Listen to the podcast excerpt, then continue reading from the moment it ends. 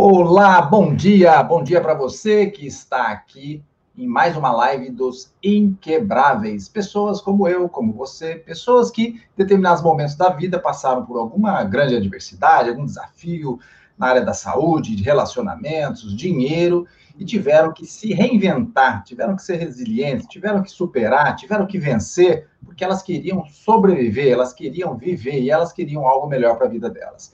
E toda semana a gente está aqui para falar sempre de um assunto relacionado a isso, ou é uma entrevista, ou é um especialista, ou é um livro. E hoje comigo aqui, como sempre, meu parceiro nesse projeto, o empreendedor inquebrável Toshio Ito, para falar de mais um livro, né, Toshio? Exatamente, Paulo. Bom dia para todos vocês que estão acompanhando. Boa tarde, boa noite, independente do horário que você, o dia que você vai assistir esta live. O conhecimento é algo que preserva e permanece por séculos. E para falar, né, para abrir essa sexta-feira maravilhosa, né, a gente traz um livro inspirador que eu realmente recomendo. Olha, para você, Paulo, o que realmente importa do Anderson Cavalcante. Você tem o um livro aí também, né? Eu tenho aqui, ó. Mas eu vou ser um especialista no livro, eu li muito pouco. Não... É, exatamente, né? Não à toa, não à toa é um livro que já vendeu mais de um milhão e meio de exemplares nesses anos todos. Né? É um livro é, bem light, bem é, simples, só que assim com uma densidade, Paulo, como eu falava com você antes de começar, assim poucos livros eu li é, onde cada frase, onde cada frase ela tem conteúdo, ela foi, ela, eu sinto o autor ali presente e eu tenho propriedade para dizer isso porque eu tive né, um, curso longo com ele, e, e, e, realmente se torna uma aula quando a gente vê. O livro, o que realmente importa, eu acho que ele traz algumas das indagações né, para essa nossa vida atribulada de sempre, né? E, e quantas pessoas, né, às vezes já não se perguntaram poxa, mas será que está valendo a pena a vida do jeito que eu estou fazendo? Ou para qual sentido dessa vida que eu estou levando? Será que a vida é só pagar boleto, é, é, é, é acordar cedo, trabalhar, e eu estou sentindo um vazio, eu não me sinto completo, eu acho que posso mais, eu não estou tão feliz, eu, eu, é, eu já passei uma vida toda, agora estou para me aposentar e eu acho que isso tudo, é, será que valeu a pena? Olha só quantas indagações, Paulo, e quando a gente fala dos inquebráveis, né, é, a gente percebe uma coisa, que todos os, aqueles os inquebráveis são aqueles que de alguma maneira se apegaram em algo que trouxesse sentido para a vida delas, não é? Se você não se apega em algo que traz sentido, é, uma a pessoa como a Anísia, que passou por, por abuso quando infantil, que passou por várias, né, por um tratamento de câncer que não tem tratamento, né? Ou você pega a Catarina, que é jovenzinha, que sofre com uma síndrome rara que ninguém descobre, ninguém descobriu o que, que era. Você pega casos de relacionamentos, né, de pessoas que foram abandonadas, todos casos de inquebráveis, mas todos eles se apegaram sempre em alguma coisa, um na fé, outro em levar esperança, outro em poder saber que se empoderar e falar, não, eu posso reconstruir e acreditar dentro de si. Então, o que realmente importa é um livro muito contemporâneo, por isso que ele continua sempre sendo um best-seller, né? E a gente fala sobre algumas coisas, itens simples, Paulo. É, simples como. E aqui eu vou colocar até alguns dos, alguns dos pontos, tá?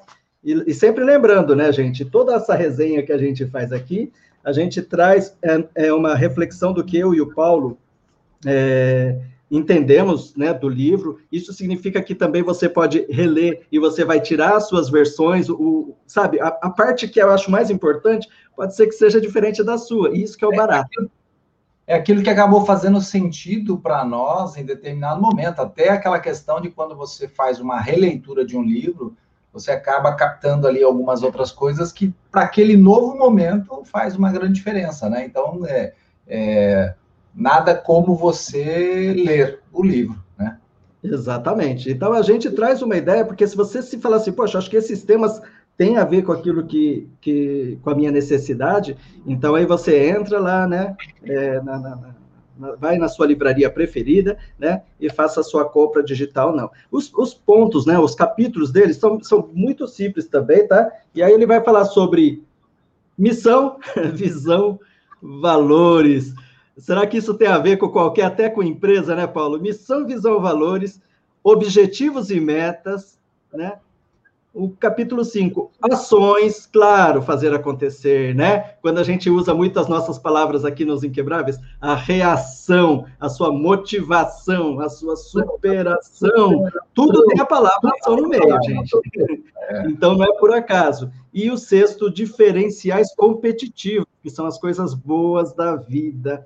É, e, e, olha só que interessante, né, Paulo? É uma coisa que, que, que né, para uma empresa dar certo, ela precisa usar isso, e para a vida da gente, a gente começa a olhar e falar, nossa, e de que maneira tudo isso faz sentido, né? O que, que é missão, visão, valores? E só para fugir um pouquinho disso, é, mas, mas, falando sobre, Paulo, você já tem determinado, você já conseguiu meio que se encontrar com, as suas, com a sua missão, com a sua visão, com os seus valores também? Já, Toshio, eu acho que esse é um assunto que eu venho trabalhando há bastante tempo, eu acabei fazendo até um seminário daquele, na sequência do, do, do seminário do, do T. Harvey Eker lá, no ano, no ano, seguinte, foi lá no Rio, fiz um seminário de três dias muito intenso também, justamente para a descoberta da missão, né? E, e, e aí a gente, a gente, teve técnicas importantes para poder descobrir essa missão.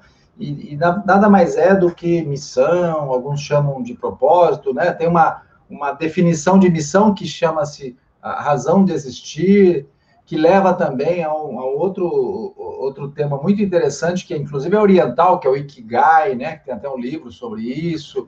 Sim. Então, é uma coisa que eu venho aí pelo menos há 10 anos aí, é, deixando claro na minha vida, porque o que eu descobri, Toshio, é que muitas vezes não é uma questão de você descobrir, né, na minha visão, não sei o que, que o Anderson fala no livro, mas só descobrir, mas é deixar claro, às vezes às vezes é tanta coisa na vida, é tanto barulho na vida, é tanto ruído na vida que a gente se confunde qual é realmente a nossa missão de vida, né? É, exatamente, viu? É, eu, é, sobre o livro Ikigai, até acho que é interessante, eu devo trazer ele como uma opção de leitura é, futuramente, né, Paulo? Eu estava lendo esse livro Ikigai, que é uma palavra japonesa, que também se, se tem o sentido do, do, do, do, do motivo, da razão pela vida, né? Iki é vida, Iki é respirar, é estar vivo, né? É, então, qual o motivo para você estar vivo? Né? Será que é só para pagar boleto, é o que a gente falou logo no começo? Então, é, uma das coisas aqui que eu acho interessante, que eu deixei marcado, são vários pontos, né, Paulo? É, deixa eu ver, página 17, que eu coloquei sobre as escolhas e o destino. Escolhas, né? É.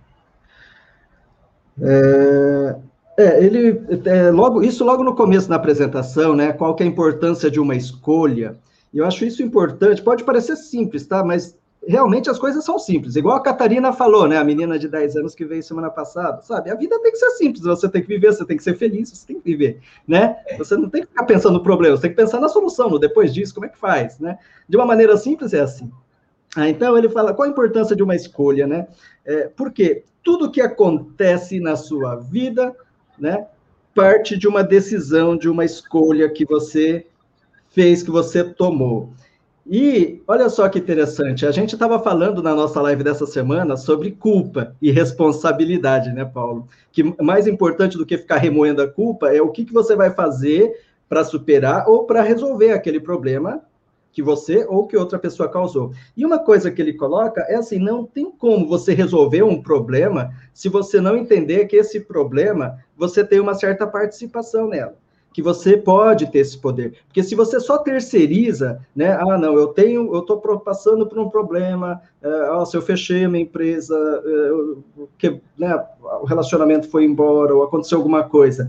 E é claro que eu, né, deixando sempre claro, existem fatores externos. Às vezes a outra pessoa desistiu da gente, temos que entender isso. É. Às vezes, realmente, o meu negócio, eu vendia né, um produto que, sabe, não aguentou. Mas o que, que a gente aprende com isso? Se a gente não consegue trazer para nós, então, assim, o que eu posso fazer para mudar, se eu não trago para mim responsabilidade de mudança, eu não tenho como resolver um problema. Por quê? Eu, não, eu tenho como resolver o seu problema, Paulo, de uma certa maneira. Paulo, você se endividou lá no seu cartão de crédito, eu tenho como resolver o seu problema se eu só emprestar o dinheiro ou der o dinheiro para você, se você não melhorar a sua educação financeira, o seu planejamento, vai voltar tudo de novo. É o caso das pessoas que ganham numa loteria milhões, dezenas de milhões e terminam, voltam a, ao nível da pobreza ou até pior, né? Então, o primeiro ponto é a gente entender que eu acho interessante é que as escolhas que você toma, elas trazem consequências. E se você não assumir para si a responsabilidade das coisas, não tem como você mudar o acerto, porque você sempre vai falar assim: "Ah, mas a culpa não é minha". Então, não você não resolve problema. Se você não resolve problema, você vive, né, tomando notinha negativa das suas, na sua prova de vida. E quanto à relação à missão, ele diz uma coisa que eu acho que é mais simples, né? Eu quero que vocês leiam o livro, tá? A gente sempre fala isso. Mas ele coloca ali, ó, uma frase: a missão é a própria chama, né? É...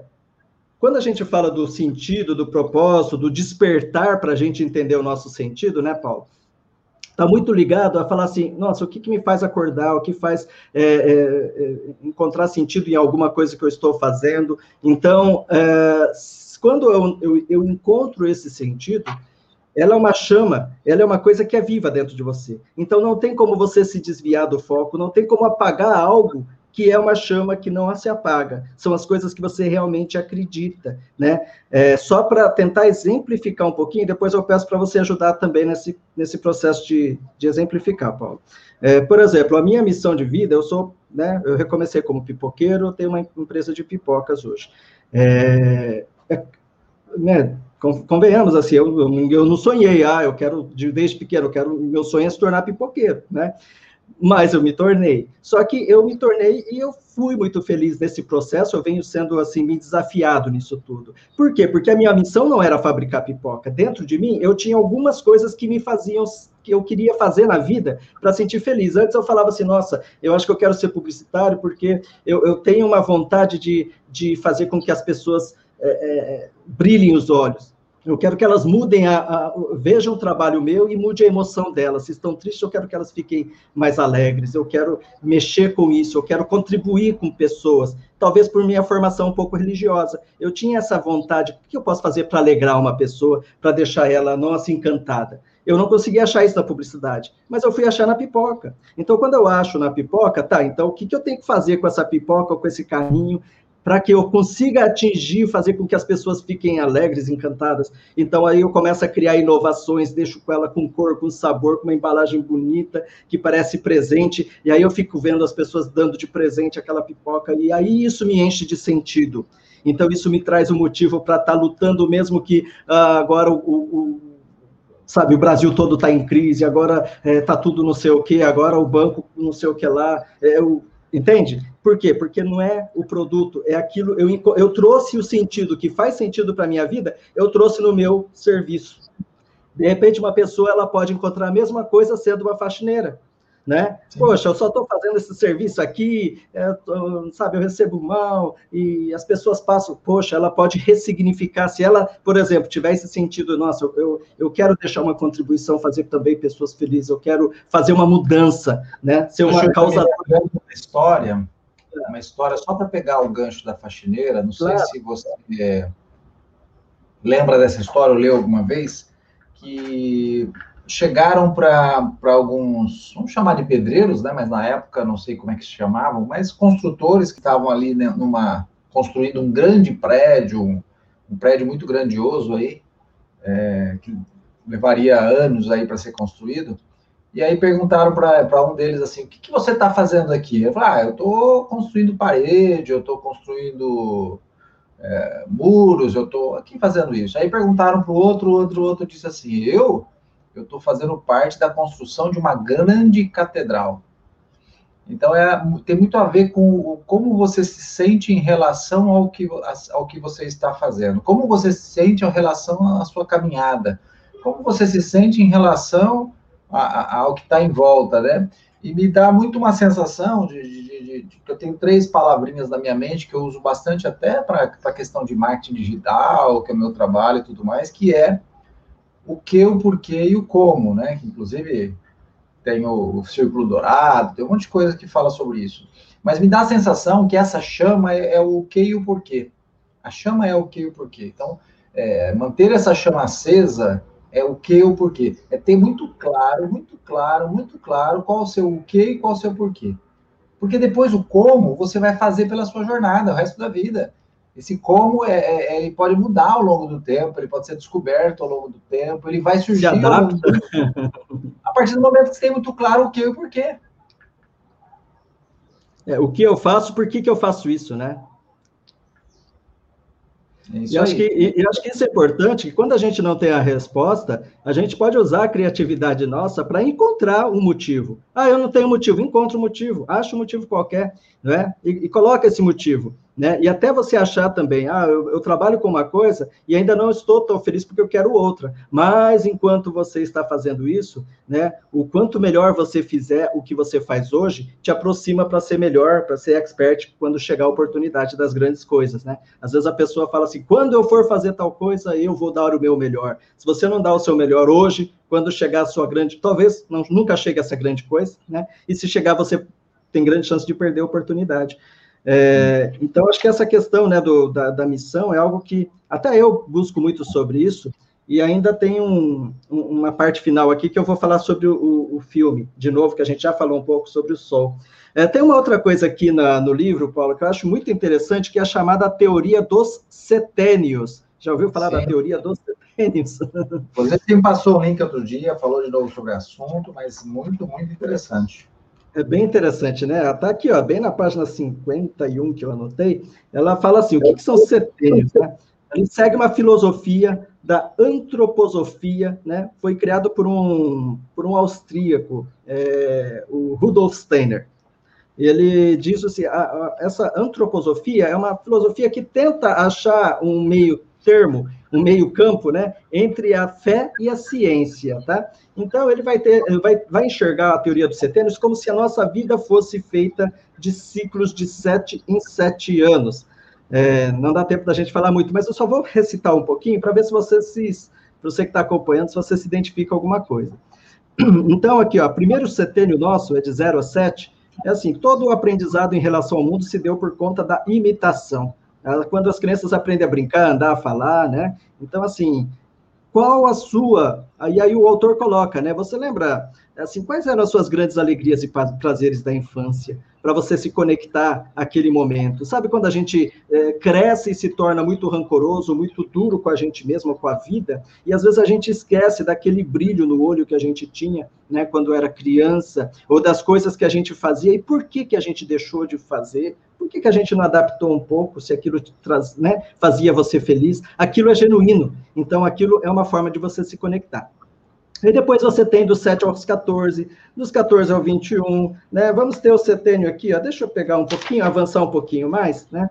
Por exemplo, vamos pegar aqui nos 35 aos 42.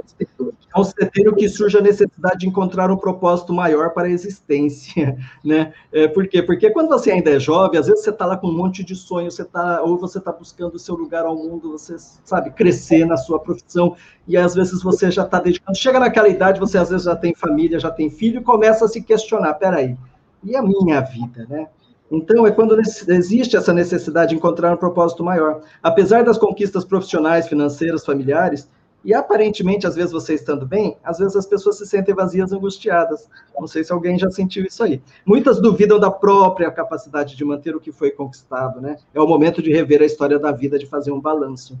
E, e, e, aí depois eu tenho dos 42 aos 49, que é aquele momento que as pessoas sentem necessidade de encontrar respostas ainda mais concretas sobre isso, né? E, e, e aí depois aos 49, 56, aí você já sabe que, peraí, aquela minha vitalidade já não é mais a mesma, então, como é que eu preencho isso daqui, né? É o momento para você desfrutar conquistas, mas e se eu não conquistei? Uh, e, tem, e assim vai. E aí o livro ele traz até um exercício para você ir colocando, preenchendo aqui os seus setênios de cada época, para você ir começando a fazer uma relação e ver que tem muito sentido. Eu acho interessante, Paulo, que para mim também, né? Eu tô, eu tô hoje aos 49, então eu tô fechando um ciclo de um setênio. E bem, ano passado eu comecei a colocar projetos, escrever um livro de, de, de, de coisas assim que eu falei, poxa, a, até que ponto eu quero ir com certas coisas? O que, que é, é importante para minha vida? E eu comecei a fazer novas rotas, né?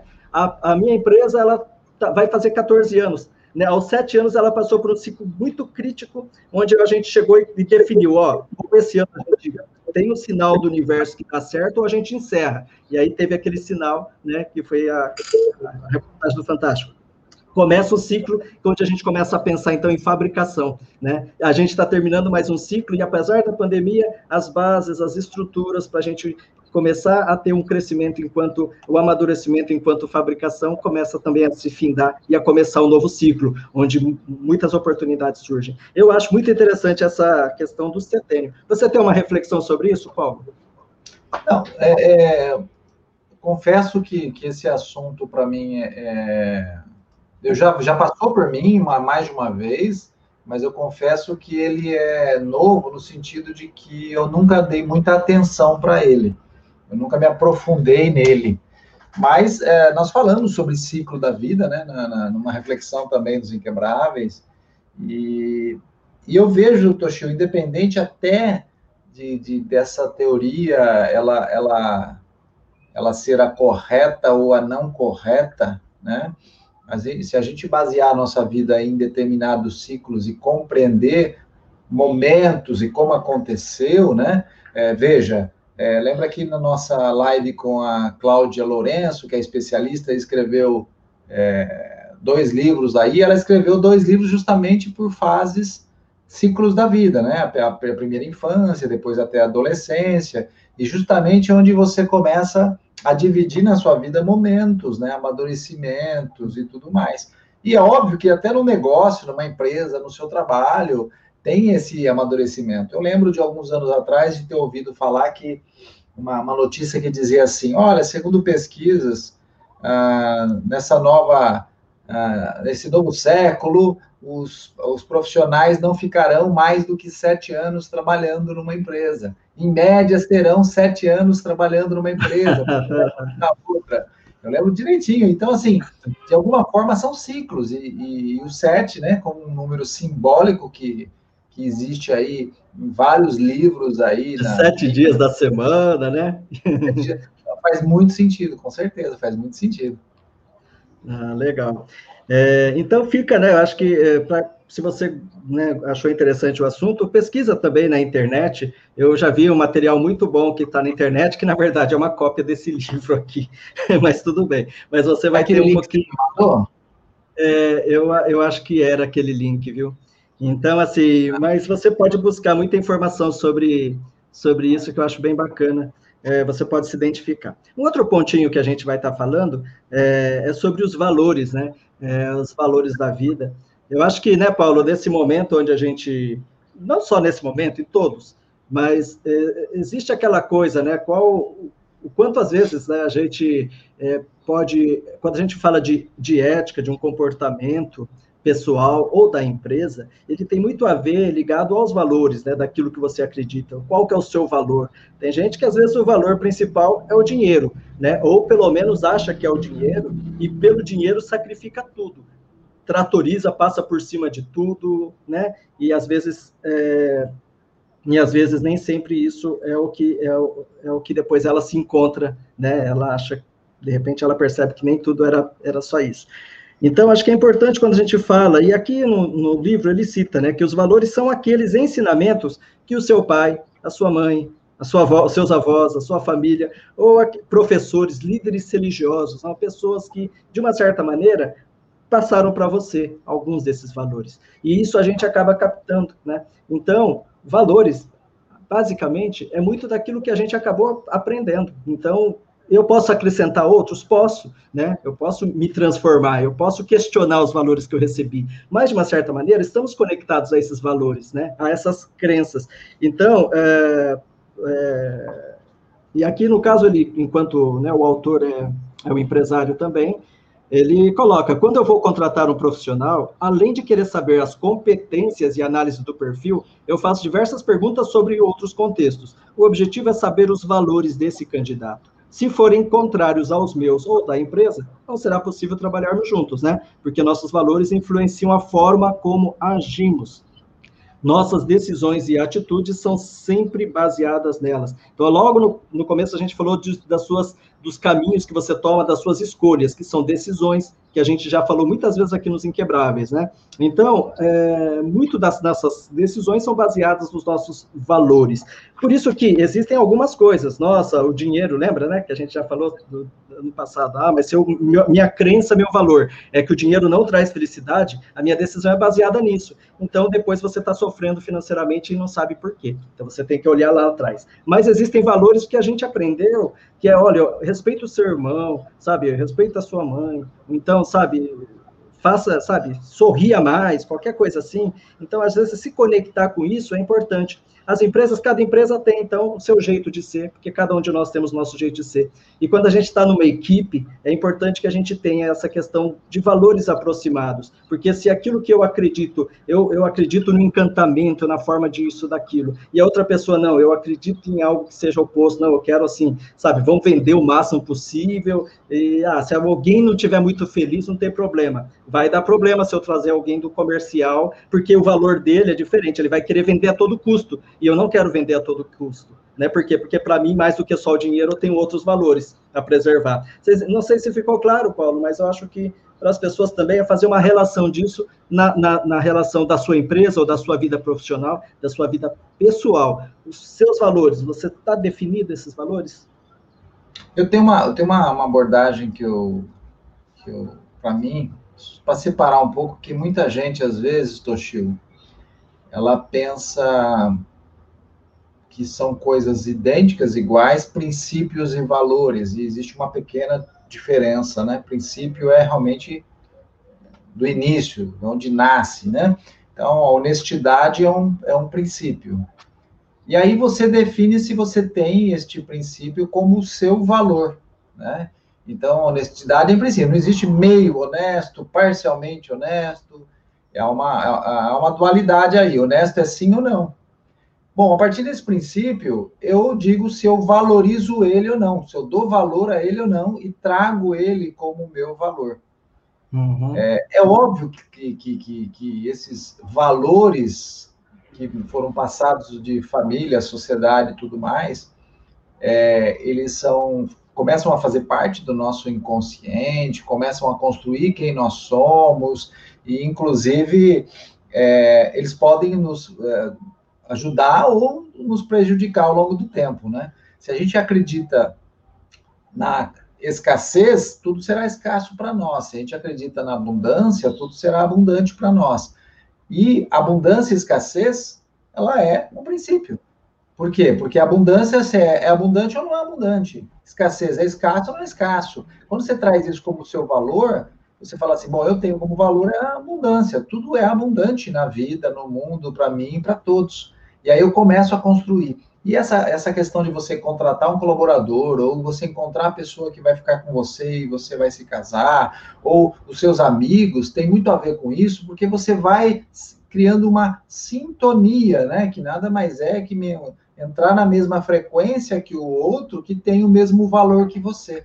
Se a gente acredita no valor de ajudar, se a gente acredita no valor de colaborar, se a gente, de, de, e não estou dizendo da, da ajuda da vítima, tá? Não estou dizendo da ajuda do coitado, daquele que eu não, tô, eu tô dizendo daquela ajuda que é natural. Eu estou o tempo todo contribuindo para o mundo e para o universo. Eu estou o tempo todo entregando porque eu acredito no mundo abundante. Então eu tenho tanto que eu entrego, eu tenho tanto que eu entrego.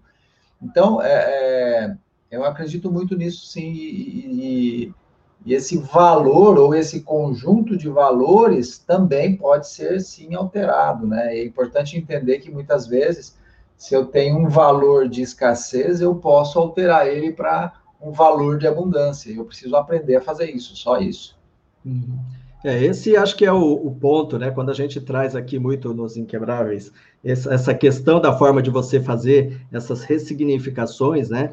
É, porque é um treinamento que você precisa, né? Se impor desde que você sinta que a sua vida está está faltando o encaixe das coisas, né? E, na verdade, a maioria de nós temos isso. Então, a gente vai percebendo numa maturidade que, poxa, eu preciso mudar. O que está causando? O que está me prendendo? E, normalmente, também tem coisas, crenças que, que te prendem. É, um, quando a gente está falando disso tudo, ele, a gente está falando do tema, né? Do capítulo que fala também sobre visão, né, Paulo? Então, a visão é como você realmente enxerga o que você quer para a sua vida. E aí, tem alguns pontos que são até meio que duros. Né? Às vezes, de repente, toda. E aqui ele até cita numa parte do livro, você duro com vocês, ele escreve.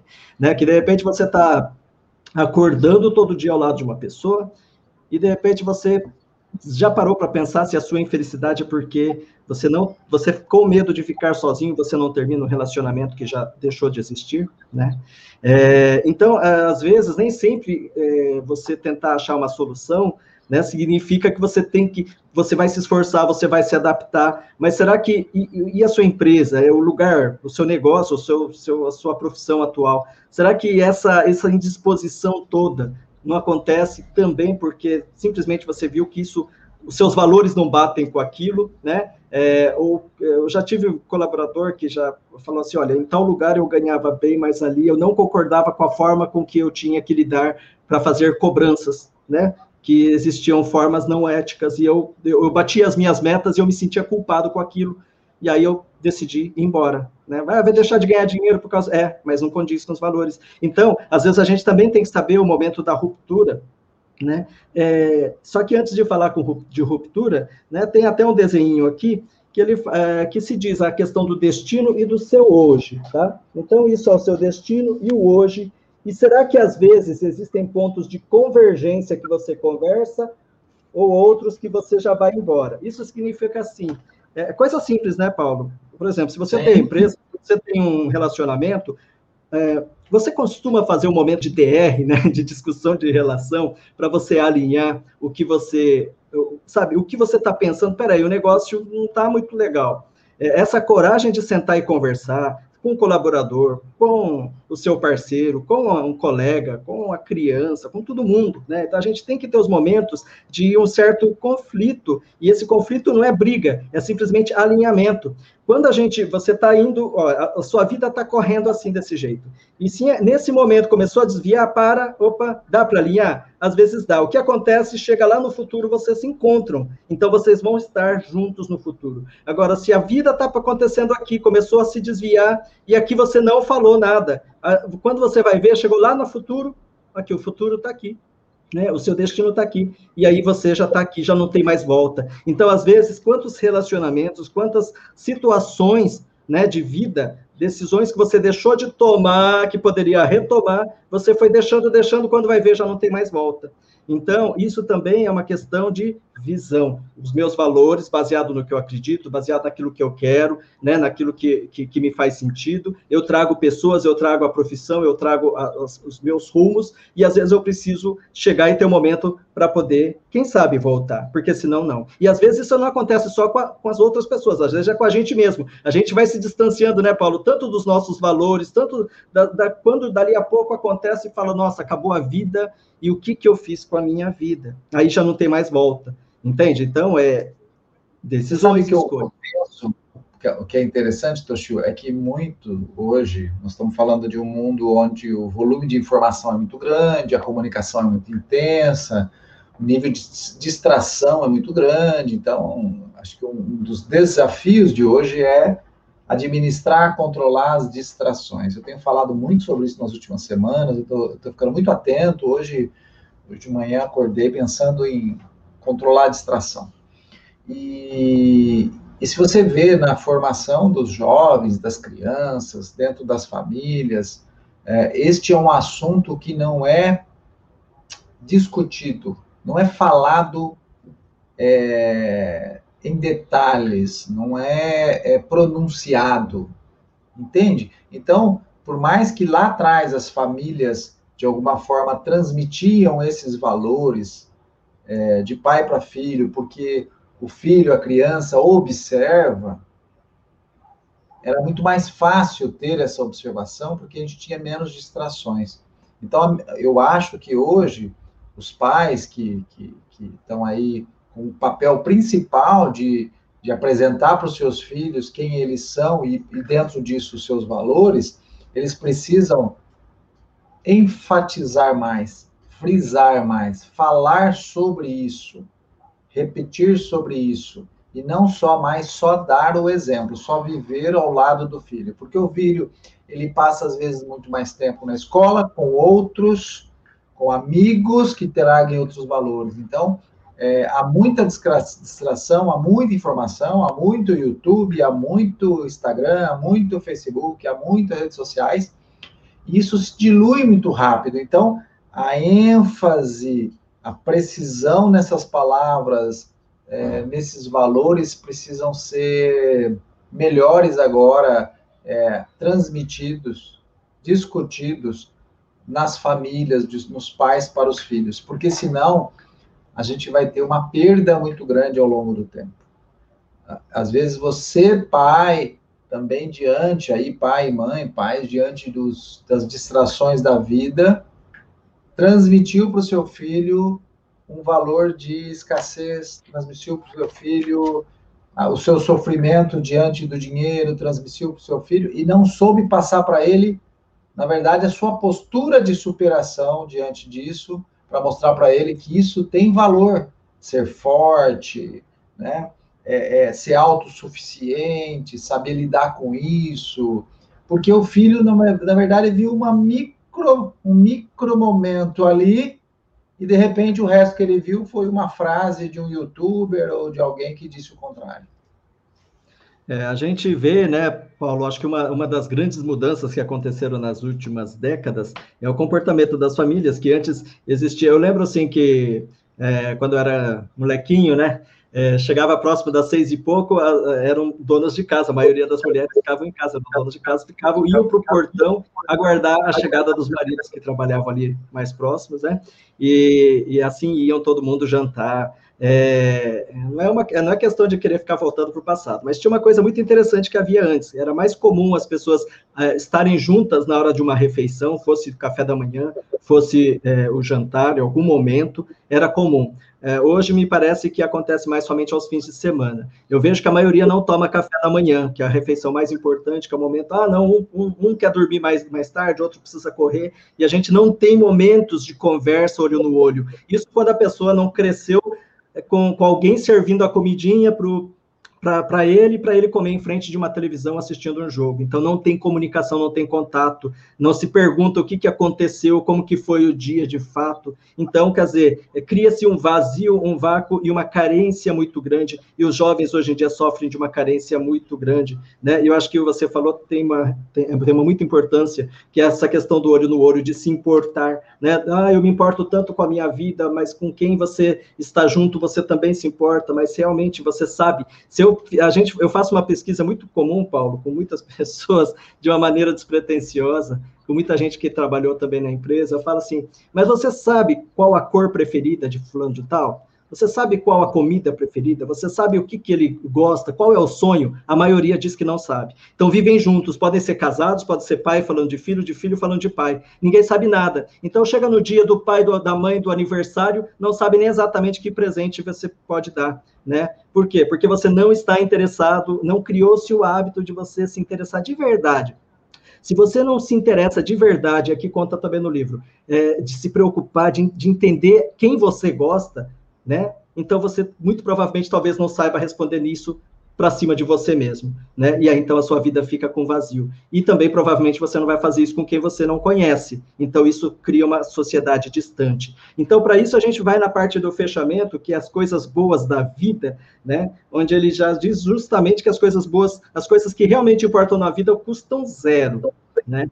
É, e é claro que isso não significa que não é importante você lutar, ter o seu dinheiro, ter o melhor conforto, a melhor escola, a melhor plano de saúde, tá? Mas que tudo isso, todo o dinheiro do mundo, ele não paga certas alegrias e prazeres que custam zero, que é aquela brincadeira, que é aquela forma de você conduzir, às vezes, a sua vida com coisas que realmente, às vezes, importam, né? É, como, por exemplo, um simples passeio sei lá, antigamente os pais, os homens reclamavam porque quem era executivo trabalhava, ficava fora e não via os filhos crescerem. E falava, poxa, eu perdi o aniversário, eu perdi a formatura, perdi tal. Hoje as mulheres sofrem isso, porque as mulheres estão no mercado de trabalho. e elas voltam com culpas. E vocês entendem que às vezes isso não tem dinheiro que vai trazer de volta. E às vezes um pouquinho, um esforço que você deu para um momento, aquilo é uma coisa que não, sabe, que, que qual o valor disso, né? É um momento você fala. E só para terminar aqui, Paulo, é, a gente também falou sobre rotina, né? Esses dias a gente estava falando sobre a rotina, e no, e no final aqui tem um, né? e, e, vocês procuram também essa nossa live falando sobre rotina. É, e aqui uma, um dos pontos, ah, será, né? E aqui um dos pontos ela coloca de, um, de uma pessoa que fala assim, olha, é, que a vida caiu na rotina, né? E como se a rotina fosse culpada por todas as mazelas e angústias, né? Somos especialistas em inventar desculpa para desviar o foco de um problema real. Porque responsabilizar a rotina por seus aborrecimentos é uma forma de se enganar, jogar para baixo do tapete o problema e não assumir sua responsabilidade.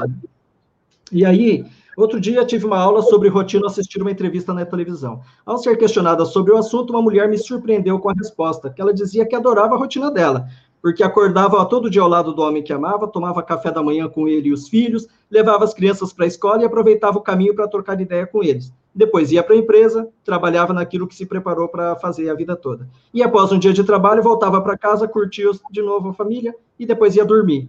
E aí no dia seguinte começava tudo de novo. E ela falava ainda: existe rotina melhor que essa? Você acha que vou reclamar da minha rotina? Eu não. Então, é, são coisas simples, mas que conseguiu, essa pessoa conseguiu co colocar sentido em tudo isso, naquilo que ela acreditava, nos valores. Então, rotina é ruim? Isso traz sentido para você? A sua vida, o que realmente, no final das contas, importa para a sua vida, né, Paulo? Muito bom, muito bom. Excelente. Acho que a frase é uma frase de reflexão aí, e aí tem um conteúdo denso, importante para quem quer se aprofundar e, e ler o livro aí e, e ter a sua própria interpretação, né, Toshio? Exatamente, né? E se você tiver a sua própria interpretação, ou aquele ponto que mais lhe tocou, escreva aqui, né? Seja quando você estiver vendo, mas escreva. E outra coisa, se você está gostando, né, gosta, gosta do nosso conteúdo, não se esqueça de se inscrever no nosso canal, se você estiver vendo pelo YouTube, tá? Ativa o sininho para você poder receber as notificações, você ajuda bastante a gente a, dessa maneira, trazer mais conteúdo como esses aqui para vocês, tá bom? É isso aí, acompanha nossas lives toda sexta-feira, 7h30 da manhã, no Facebook e no YouTube e toda terça-feira, às 8 horas da noite, às 20 horas, no Instagram. E acompanha também o conteúdo que a gente está publicando aí toda semana sobre reflexões de assuntos que fazem parte da sua vida também, eu tenho certeza, e podem ajudar você a se inspirar, se motivar, mudar e entender muitas coisas do que estão acontecendo hoje e pode ser melhor. Em breve a gente vai trazendo sempre mais novidades para todos vocês. Maravilha. É isso aí, Paulo. Muito obrigado, um gente. Abraço. Um grande abraço. Toshio, um bom fim de semana para você. Para você também, Paulo. Beijo no coração de todos vocês, hein? Bye.